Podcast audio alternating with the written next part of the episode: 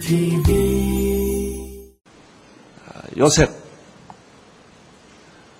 아, 요셉이라는 사람을 통하여 하나님은 우리의 상처를 치유하시리라고 믿습니다.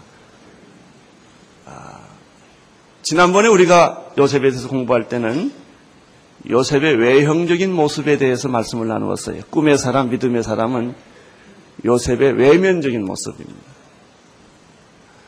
그가 그 어려운 고난과 역경과 고통 속에서도 하나님이 주신 꿈이 있었기 때문에 좌절하지 않았고 그 꿈을 이룰 수 있었던 것은 하나님을 끝까지 신뢰했기 때문에 의심하거나 불신앙에 빠지거나 하나님에다 시험을 들거나 하나님이 나를 왜 이렇게 취급하시는가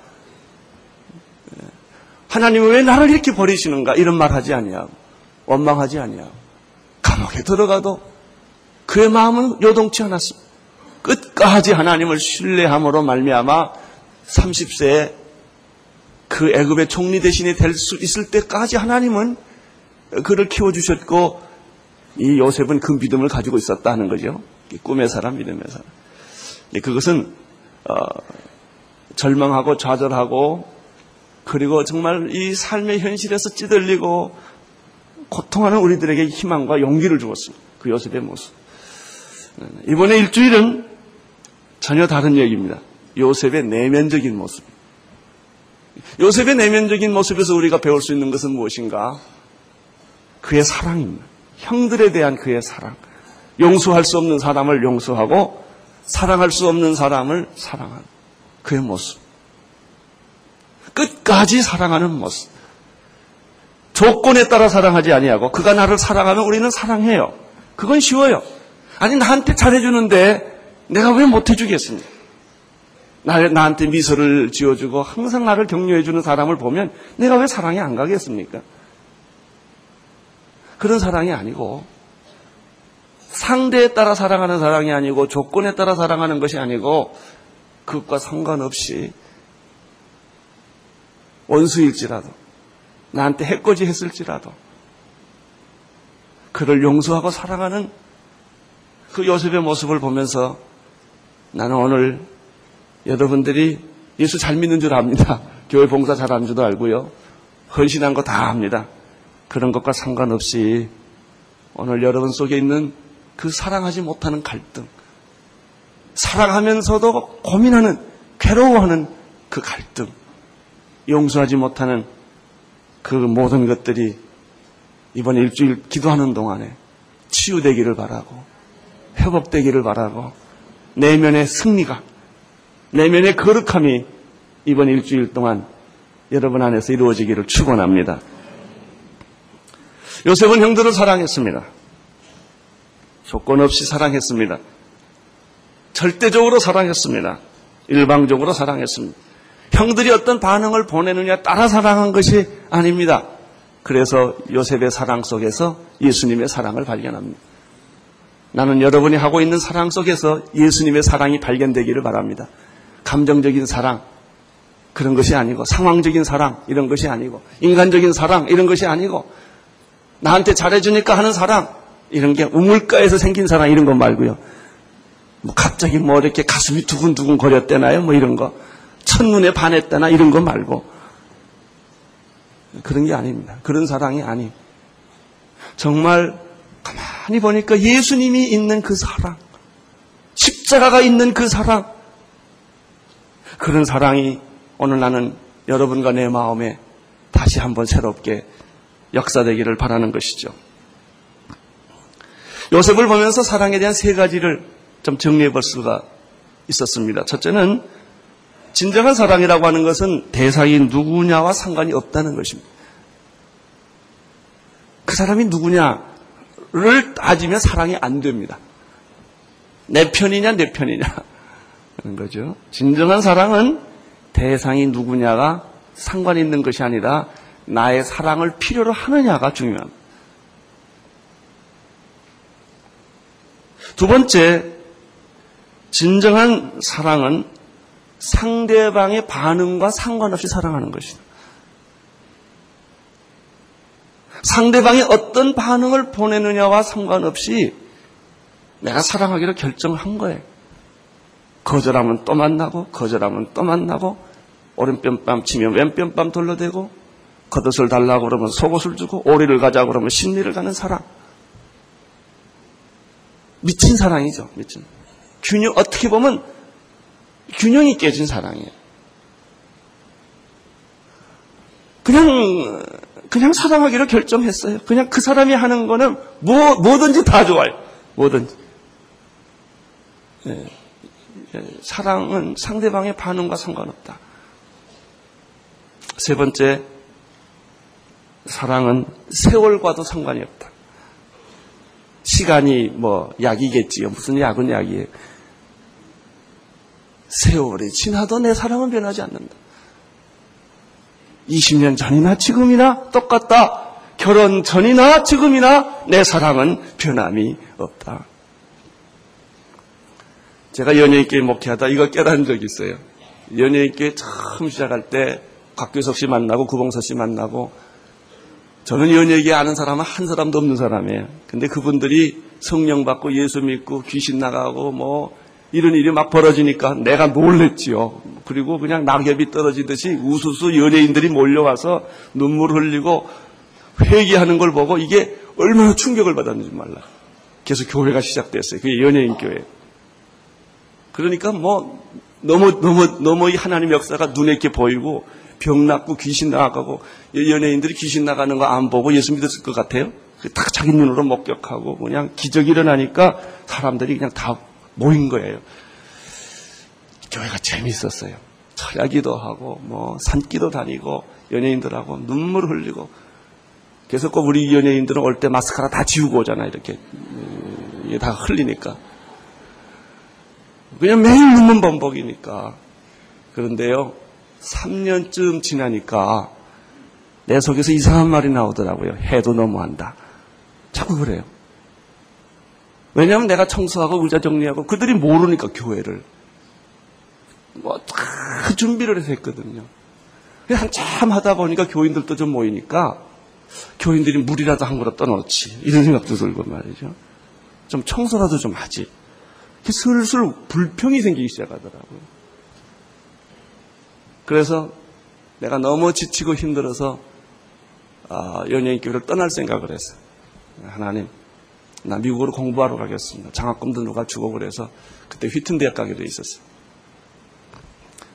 그냥 떠날 수가 없어서 그것도 하나님께 물어보고 가야 되니까 또 산에 가서 금식도 기도하고 했더니 대답이 없어요, 하나님. 뭐 가지 말라든지 이러면 안 갈 텐데 대답이 없어요. 왜 대답이 없습니까? 하나님이 저한테 대답 안 해주셨어요. 해도 너무합니다, 하나님. 나는 갑니다. 그랬더니 내 마음 써서 이런 응답이 와요. 언제는 안 그랬냐 그러더라고. 또그 사람은 변한 거 하나도 없어요.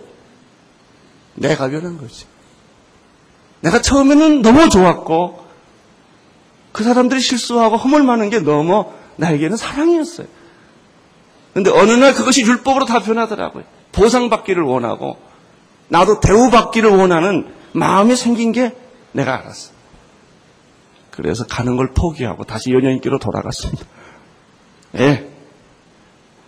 여러분, 사실은 그 사람이 변한 게 아니고 내가 변한 거예요. 내 사랑이 식은 거죠. 어, 예수님께서 사람들에게 이렇게 한 예를 설명한 일이 있습니다. 그것은 여리고성을 향하여 가던 사람이 강도를 만나 죽게 되었는데 한 사마리아인이 레위인도 지나가고 제사장도 지나갔지만 한 사마리아인이 강도 만난 사람을 구원했다는 것이죠. 그 얘기를 예수님이 제자들에게 쭉 설명하면서 누가 이 강도 만난 사람이 이웃이냐라는 말을 하시죠. 누가복음 10장에 나오는 이야기입니다. 거기서 사랑의 놀라운 정의가 하나 나옵니다. 어떻게 사마리아인은 레위인도 지나갔고 제사장들도 다 지나가 종교인들 존경받는 사람들 다 지나갔지만 사마리아인은 어떻게 이 강도 만난 한 사람을 돌볼 수 있었을까? 여기 사랑의 속성이 나와요. 첫째는 이 사마리아인이 강도 맞는 사람이 누구냐를 묻지 않았다는 데 있는 거예요. 이 사람이 강도 만난 사실에 사마리아인은 관심이 있었지 그 사람이 누구냐 내가 이 사람을 도와주면 무슨 보상을 받을 거냐 이런 이해관계 이런 계산을 전혀 하지 않고 그냥 그를 도와줬다는 것이죠. 여기서 똑같은 사랑의 정의가 나옵니다. 사랑은 대상을 묻지 말아라. 우리는 대상에 따라 더 사랑하고 덜 사랑합니다. 이것이 우리 사랑이에요. 하나님은 우리를 다 사랑하십니다. 하나님은 우리를 사랑을 이렇게 계산하고 사랑하지 않습니다. 나는 오늘 여러분들의 사랑이 계산하지 않는 사랑이 되기를 바라고 대상에 따라 여러분의 사랑이 변하는 그 농도가 달라지는 그런 사랑이 아니기를 바랍니다. 사마리아인이 이 강도만한 사람을 사랑하게 된 또 가장 중요한 이유는 손익 계산을 따지지 않은 거예요. 내가 이 사람을 도와주면 내가 시간을 얼마나 손해보고 돈은 얼마나 손해보고 그리고 도와주고 난 다음에 내가 피해가 있을 것인가 없을 것인가 이런 생각을 전혀 하지 않고 도와줘야 됐기 때문에 도와줬다는 거예요. 이게 나이팅길 정신 아닙니까? 온 적이라도 필요하면 내가 간호해 주는 거예요. 온수라도 그리고 이 사마리아인에게서 또 하나 발견한 거 있어요. 끝까지 했다는 거예요. 그 현장만 한 게 아니고 그를 나귀에 실어서 주막에 데려가서 돈 두 대 대련을 주고 그리고 말합니다. 돈이 더 필요하면 내가 돌아와서 돈을 다 갚겠습니다. 제발 이 사람을 몰아내치지 마십시오. 라고 도와줬다는 것이죠. 선한 사마리아의 사람이 했던 사랑의 질, 그것이 요셉이 했던 사랑의 질과 동일합니다. 그리고 그것이 예수님이 하셨던 사랑의 질과 동일합니다. 그리고 우리의 사랑과는 다르다고 하는 것입니다. 우리가 했던 사랑이 왜 목마른가? 왜 갈등이 있는가? 내가 좋아하는 사람만 좋아하고, 내 감정이 닿으면 좋아하고, 그래서 나한테 잘해주니까 나도 잘해주고, 그런데 그 사람이 나한테 배신을 한 거예요. 그러니까 화가 난 거예요. 그것뿐이 별거 없어요. 예? 그러니까 이혼한 거예요. 그러니까 포기한 거예요. 그러니까 혈기 부린 거예요. 다른 거 아무것도 없다. 나는 오늘 여러분이 사랑의 대상을 구분하지 않게 되기를 바라고 상대방의 반응에 연연하지 않게 되기를 바라고 하나님이 여러분에게 보내주신 사람을 정말 정성껏 발을 씻어주시고 섬겨주시고 위로해주시고 축복해주는 내가 할 수 없는 그건 못하는 거예요. 내가 뭐 돈이 없는데 어떻게 하겠습니까? 건강이 안 따는데 어떻게 하겠습니까? 그러나 내가 할 수 있는 최선을 다하여 하나님은 사랑의 양보다 사랑의 질을 더 중요하게 생각하는. 태도, 영적 태도. 내가 아무것도 없을지라도 내가 그 사람한테 해준 것이 아무것도 없을지라도 내 마음에서 이런 사랑의 영적 태도 이것이 중요한 거예요. 근데 이것은 그런 생각을 가지고 있으면 그게 다 눈으로 표현되고 얼굴로 표현되고 몸으로 표현되고 언어로 다 표현되는 거예요. 그 숨기지 못하는 겁니다. 사랑하면 숨기지 못하는 거예요. 주먹을 줘도 그냥 꽉 쥐죠 그냥. 이게 표현되는 거예요. 이, 이것이 중요한 거예요.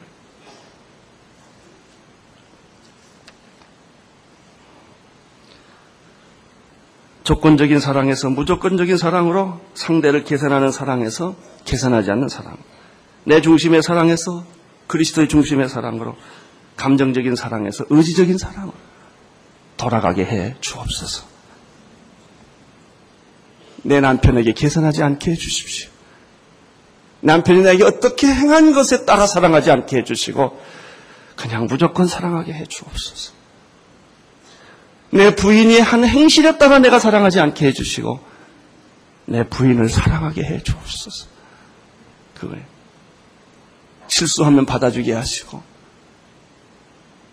호세아 같이 되게 하옵소서. 그런 마음으로 살게 해 주십시오. 그때 성경에서 말하는 기적은 그때부터 일어납니다. 지금까지 우리에게 기적이 안 일어난 것은 그런 종류의 사랑이 아니었기 때문에 그렇습니다. 포기하는 사랑, 다 버리는 사랑이죠. 어떻게 이런 사랑이 우리에게 일어날 수 있을까요? 로마서 5장 5절을 여러분에게 선물로 드립니다.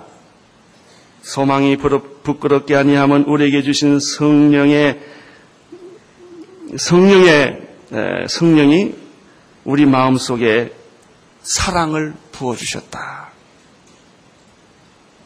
내 사랑은 바닥난 사랑입니다. 아무리 아무리 해도 없어요. 성령이 그 사랑을 내게 부어 주어야 비늘이 눈에 떨어져야 됩니다. 그래야 조건 없는 사랑. 이런 사랑이 가능해. 내 힘으로는 안 된다는 거죠. 오늘 좀 기도하십시오. 주여 내 사랑에 성령의 기름이 부어주셔서 이런 사랑을 하도 하도록 성령이여 부어 주옵소서. 성령의 열매는 제일 먼저 사랑이에요. 사랑은 율법의 완성이다. 성경 말씀 우리는 다 알죠. 예수님의 최대의 메시지는 내 이웃을 내 몸처럼 사랑하라 하는 것인데 왜 그것이 안 될까요? 내 사랑이니까 안 돼요. 내 기준이니까. 하나님의 사랑으로 성령의 사랑으로 오 주여 이 아침에 내게 이 사랑이 부어지게 하여 주옵소서. 사랑의 세례를 받게 하여 주시옵소서. 내 사랑의 질이 바뀌어지게 하여 주시옵시고 사랑의 생각과 가치가 달라지게 하여 주시옵소서. 어차피 나는 못하는 거예요. 이래도 못하고 저래도 못합니다. 하나님이 사랑을 부어 주셔야 나도 그런 감정이 없는 사랑, 계산하지 않는 사랑, 배신해도 섭섭하지 않는 사랑, 이게 가능합니다.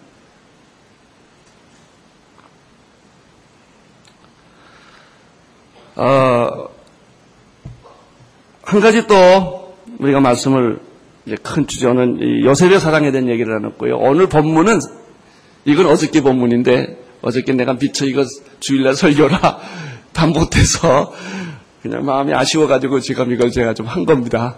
이제 오늘 우리가 우리에게 하나님이 주신 본문은 형들의 사랑이에요. 형, 형들의 영적 태도에 대해서 배울 게 참 많습니다.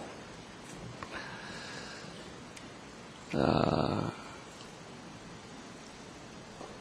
예, 요셉의 치밀한 계획에 의해서 형들은 자신도 모르는 낭패에 빠지게 됩니다.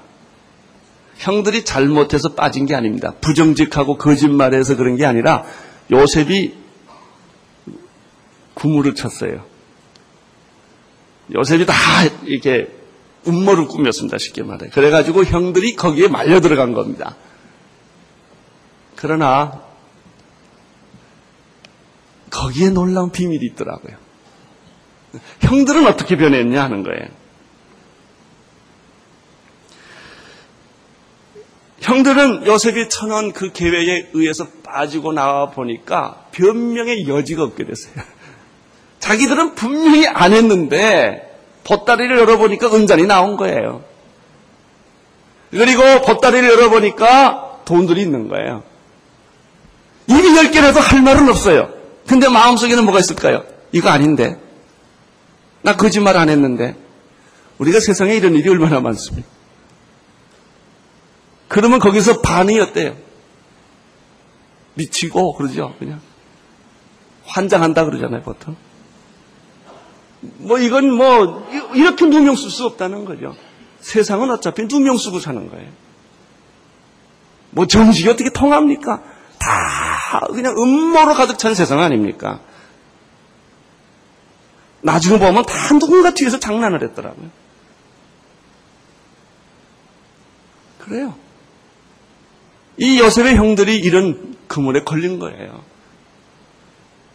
그러나 현실적으로 자기 쌀자루 속에 돈이 있고 그리고 그렇게 보호하고 싶었던 하필이면 베냐민이야 이거예요. 베냐민 속에는 요셉이 그렇게 아끼던 은그릇이 딱 나왔는데 뭐 할 말이 있습니까? 자, 여기서 느끼는 게 뭔지 아세요? 가난한 마음이에요. 할 말이 있으면 가난한 마음이 안 됩니다. 내가 능력을 빠져, 그 상황을 빠져나갈 능력이 있어도 가난한 마음이 안 돼요. 억울한데 당한 거예요. 근데 나는 힘이 없는 거예요. 벗어날 힘도 없고, 변명할 방법도 없을 때, 아휴, 이게, 아휴.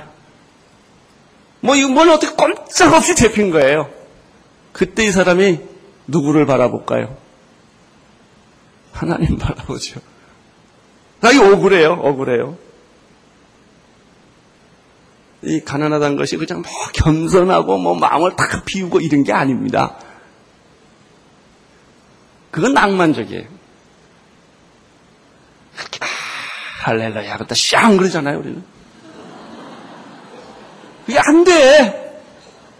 뭐 아멘 할렐루야고 철학기도 금식기도 안 된단 말이오. 내 속에 아직도 내 분노가 있고 내 의의가 있고 내 생각이 잠깐 잠재워 놓은 것 뿐이지 근본적으로 이게 없어진 게 아니라고요. 모세가 광야 40년을 지내고 그, 그, 저, 땅에서 40년 지나고 나서야 그는 속에서 이게 다 없어진 거예요. 이게 가난한 마음이에요. 가난한 마음. 형들의 마음 속에는 이제는 어쩔 수 없어.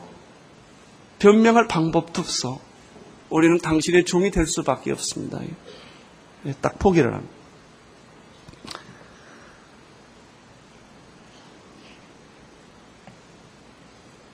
더 이상 변명의 여지가 없을 때, 더 이상 헤쳐나갈 능력이 없을 때, 아무 누구에게도, 아무 누구도 자신을 도와주는 사람이 없다는 것을 깨달았을 때, 이게 형들의 상황입니다. 사람은 마음이 가난해지고 정직해지는 것이죠. 우리는 여기서 새로운 사실 하나를 발견합니다. 20년 전에 형들의 모습과는 전혀 달랐다는 거예요. 나는 여러분들 20년 전에 여러분과 다르기를 축원합니다. 어떤 사람 내가 변하나 봐라. 자존심 있지? 여러분 신앙이라고 하는 것은 성격이 변합니다. 성격은 신앙의 틀이에요.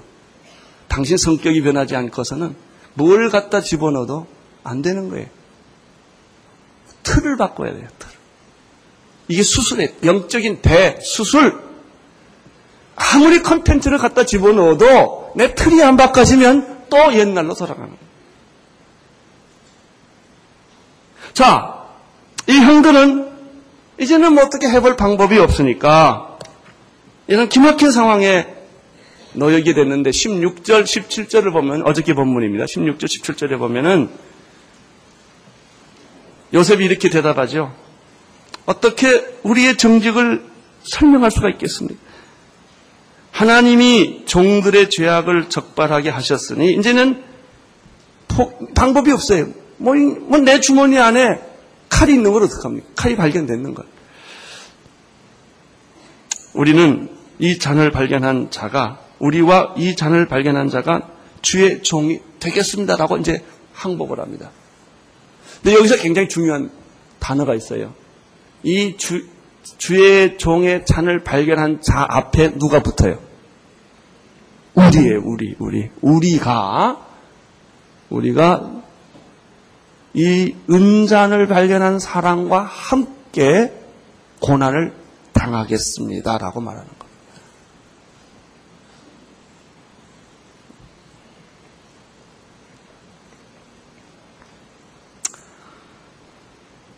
여기서 우리가 가족의 변화를 봅니다. 가족 구성의 그 변화를 봅니다. 옛날에는 우리가 보통 그래요. 같은 형제끼리라도 형제가 당하면요. 슬슬 다 피합니다. 형제가 어려움을 겪으면 자기 걸 다 팽개치고 가서 구해오는 그런 사람 별로 없어요.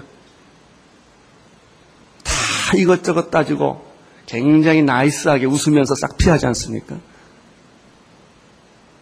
대부분 다 그래요. 근데 여기는 우리가 이 사람과 함께 주의 종이 되겠습니다. 공동 책임지고 지겠다. 이것이 요셉의 형들에게서 발견하는 변함.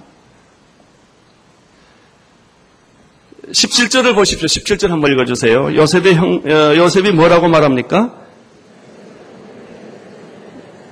어, 잔이 그 손에서 발견된 자만이 나의 종이 되고 너희는 평안히 아버지 집으로 돌아가라 하라고 요셉이 유다의 청을 거절하라. 이때 유, 유다가 얼마나 그 말이 좋아요. 변명할 기회가 되지 않아요? 난 다 최선을 다했는데 그 사람이 하지 말라니까 못했다라고 도망가 버리면 되는 거예요. 근데 요셉은 안 그래요. 끝까지 요셉에게 물고 늘어져요. 18절 보세요. 유다가 그에게 가까이 가서 가로되 내 주여 청컨대 종으로 내 주의 귀에 한 말씀을 고하게 하소서 주의 종에게 노하지 마소서 주는 바로와 같았습니다. 그러면서 막 달라붙습니다. 그것이 29절에서부터 19절에서부터 29절까지 내용인데 그 내용을 요약을 하면 이런 거예요. 당신의 아버지가 가장 사랑하는 아들을 베냐민을 데려오라고 하는 것은 요셉 당신이 아닙니까? 그래서 우리는 아버지가 이 아들만은 절대로 주지 못한다는 것을 아버지하고 싸워서 아버지를 설득시켜서 베냐민을 데려왔는데 베냐민에게 이런 문제가 생겼는데 우리가 어떻게 그냥 돌아갑니까? 자 여기서 굉장히 중요한 얘기 또 하나 발견해요. 유다가 누구를 생각하고 있어요? 늙은 아버지를 생각하고 있다는 거예요. 자기들이 살 국리를 생각하지 않고 우리가 여기서 죽었으면 죽었지 나 아버지 가슴에다 또다시 못은 못 박습니다. 이게 사랑입니다. 나는 여러분의 아버지에게 이런 믿음, 이런 이런 마음이 생기기를 바랍니다. 늙고 힘없는 아버지, 젊었을 때는 다 아버지 따라다녀. 그러나 이제 아버지가 다 은퇴하고 힘도 없고 능력도 없고 그냥 존재하는 그 아버지 내가 잘해도 그만 못해줘도 그만일 수 있어요. 그러나 이 유다는 변하고 난 다음에 그 자기 집의 기둥인 아버지 어, 약속의 근거인 그 아버지 그 아버지의 마음에 또다시 내가 상처를 줄 수는 없다는 거예요. 내가 죽으면 죽었었지. 이런 마음을 유다가 갖습니다. 나는 붕괴되는 오늘날 가족의 현실 속에서 아버지 중심의 가족 체계가 다시 회복되기를 바랍니다. 중요한 겁니다. 영적으로 중요한 겁니다. 너무 무너져서 어디서부터 손댈지 우리가 모르는 현실인 건 이해를 합니다. 그러나 이 유다가 늦게 자기가 요셉을 보호하지 못하고 요셉을 사지도 못해냈던 그 과거의 전력 때문에 아버지가 그렇게 합니다. 나는 두 번 다시 베냐민을 그렇게 못하겠다. 날 죽이고 와라. 이거. 날 죽이고. 그걸 설득해서 데려갔거든요. 유다가 내가 죽겠습니다. 네, 이러고 나옵니다. 내가 죽겠습니다. 베냐민은 안 됩니다. 라고 하소연을 합니다.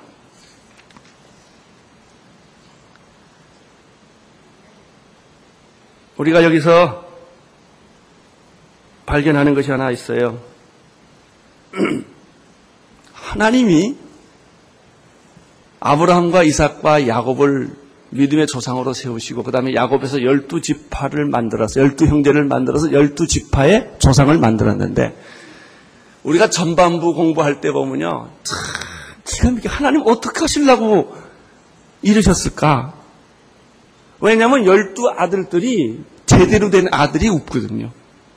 다 그냥 아버지의 부인하고 관계를 안 하나, 살인을 안 하나, 이렇게 엉망인 자녀들이라고요. 도대체 이 사람들이 어떻게 믿음의 조상의 이름에 걸맞게 살 수가 있을까? 굉장히 답답해요.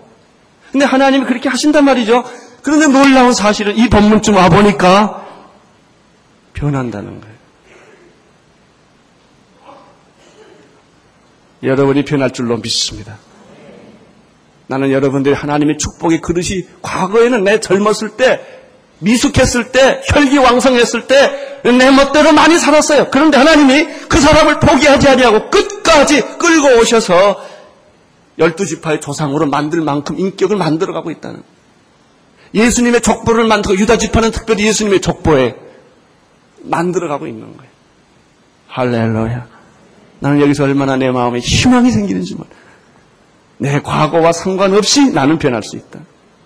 여러분이 과거와 상관없이 여러분 하나님의 축복의 도구가 될 줄로 믿습니다.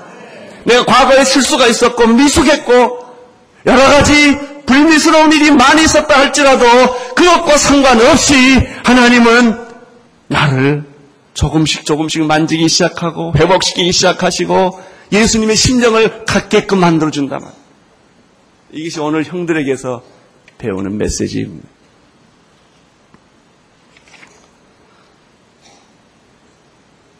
아, 유다가 계속해서 이렇게 요청합니다. 32절, 33절을 같이 보십시오. 시작. 주의 종이 내 아버지께 아이를 담보하기를 내가 이를 아버지께 데리고 돌아오지 아니하면 영원히 아버지께 죄를 치리다. 자 보세요. 이제 유다는 이 판사판이에요. 뭐, 뭐 내가 죽더라도 이것만은 안 됩니다. 이것만은. 난 아버지에게 두 번 다시 상처를 줄 수가 없습니다. 33절 보세요. 시작. 청컨대 주의 종으로 아이를 대신하여 주의 종이 되게 하시고 아이는 형제와 함께 보내서 여기에서 자기 생명과 바꾸는 유명한 청원 아마 성경에 나오는 가장 아름다운 청원일 거예요. 청원을. 중보기도 이게 이것이 이제 중보기도의 비밀이 여기에 있습니다. 여러분 우리의 중보기도가 또 목마른 까닭이 뭔지 아세요? 우리의 사랑이 목마른 까닭은 인간적인 사랑이었기 때문에 그래. 우리 중보기도 많이 하는데도 안 돼요. 왜 그런지 아세요? 생명을 바꾸는 중보기도가 아니기 때문에 그냥 기도해 주니까. 진짜 중보기도는 하나님 내 생명 걷어가서 이렇게 해야 돼요. 우리 중보기도에는 대가가 안 치르고요. 손해 보는 거 안 하려고 그러거든. 그냥 기껏 해주는 거 중보기도 해주는 거. 좀 시간 나서 만나면 그냥 기도 한마디 해주는 걸로 굉장히 우리는 자부심을 가지고 뭐 많이 했다 이거예요. 아니에요. 거기는 아무 능력이 안 나타나. 진짜 중보 기도는요. 내 생명 걷어가 주세요. 저 사람 살려주시고 나 죽여주세요. 이 마음. 저 사람 부자 만들어주시고 나 망하게도 좋습니다. 이 마음. 이것이 중보기도예요. 이것이 예수님의 기도예요. 근데 우리가 사실 그렇게 못하거든요. 여러분, 유다의 이런 마음, 이렇게까지 된 마음, 그 과정이 얼마나 많은 세, 세, 과정이 있었지만은, 그러나 유다가 여기까지 온 거예요. 날 주십시오. 그리고 베냐민 아버지한테로 보내야 합니다. 우리는 여기서 예수님의 중보 기도를 부딪히기 시작합니다. 아버지여 저들의 죄를 용서하여 주옵소서. 저들은 저들이 하는 일이 무엇인지 모릅니다. 그게 스테반의 중보 기도에 나타납니다. 자기를 돌로 쳐 죽이려는 사람들. 아버지여 저들의 죄를 용서해 주십시오.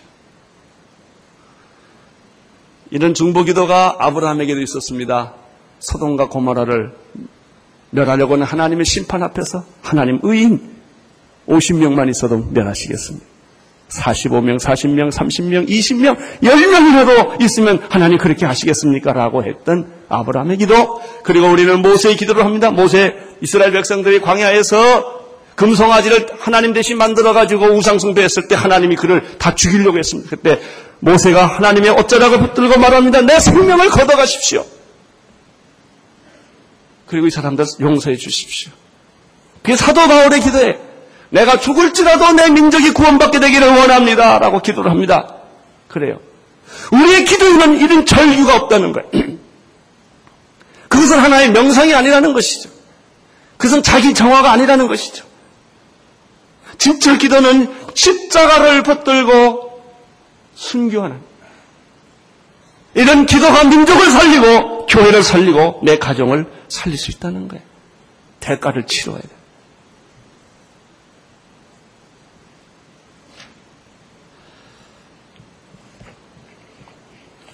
오늘 우리는 예수님의 족보를 만들었던 유다에게서 예수님의 마음을 읽습니다.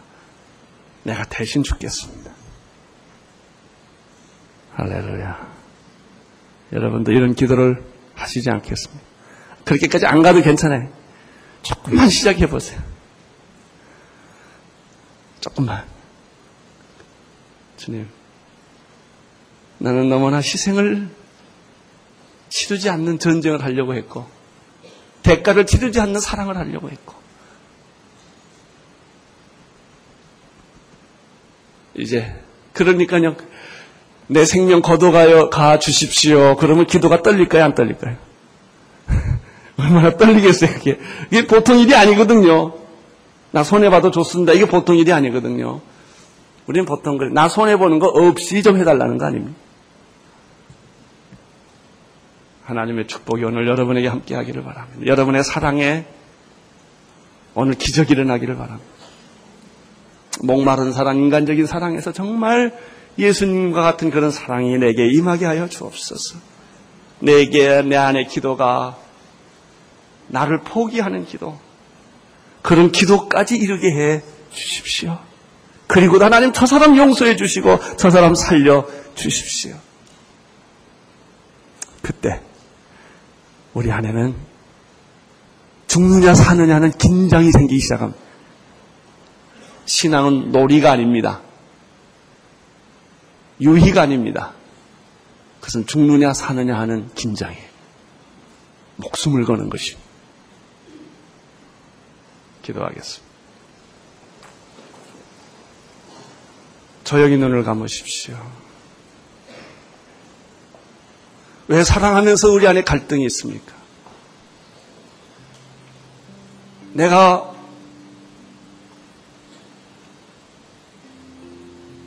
정말 잘하려고 했는데 왜 내게 아픔이 있습니까?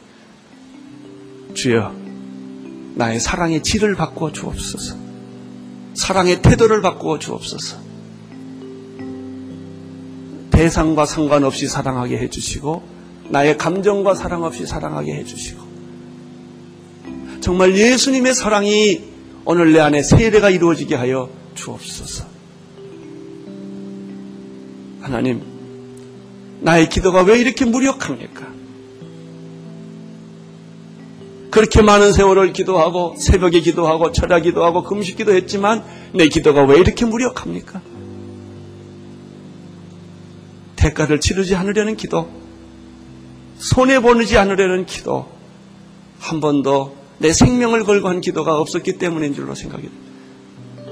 주여, 오늘 나에게 성령이 임하여 주셔서 내 안에 변화가 일어나게 하여 주옵소서. 예수님 이름으로 기도합니다.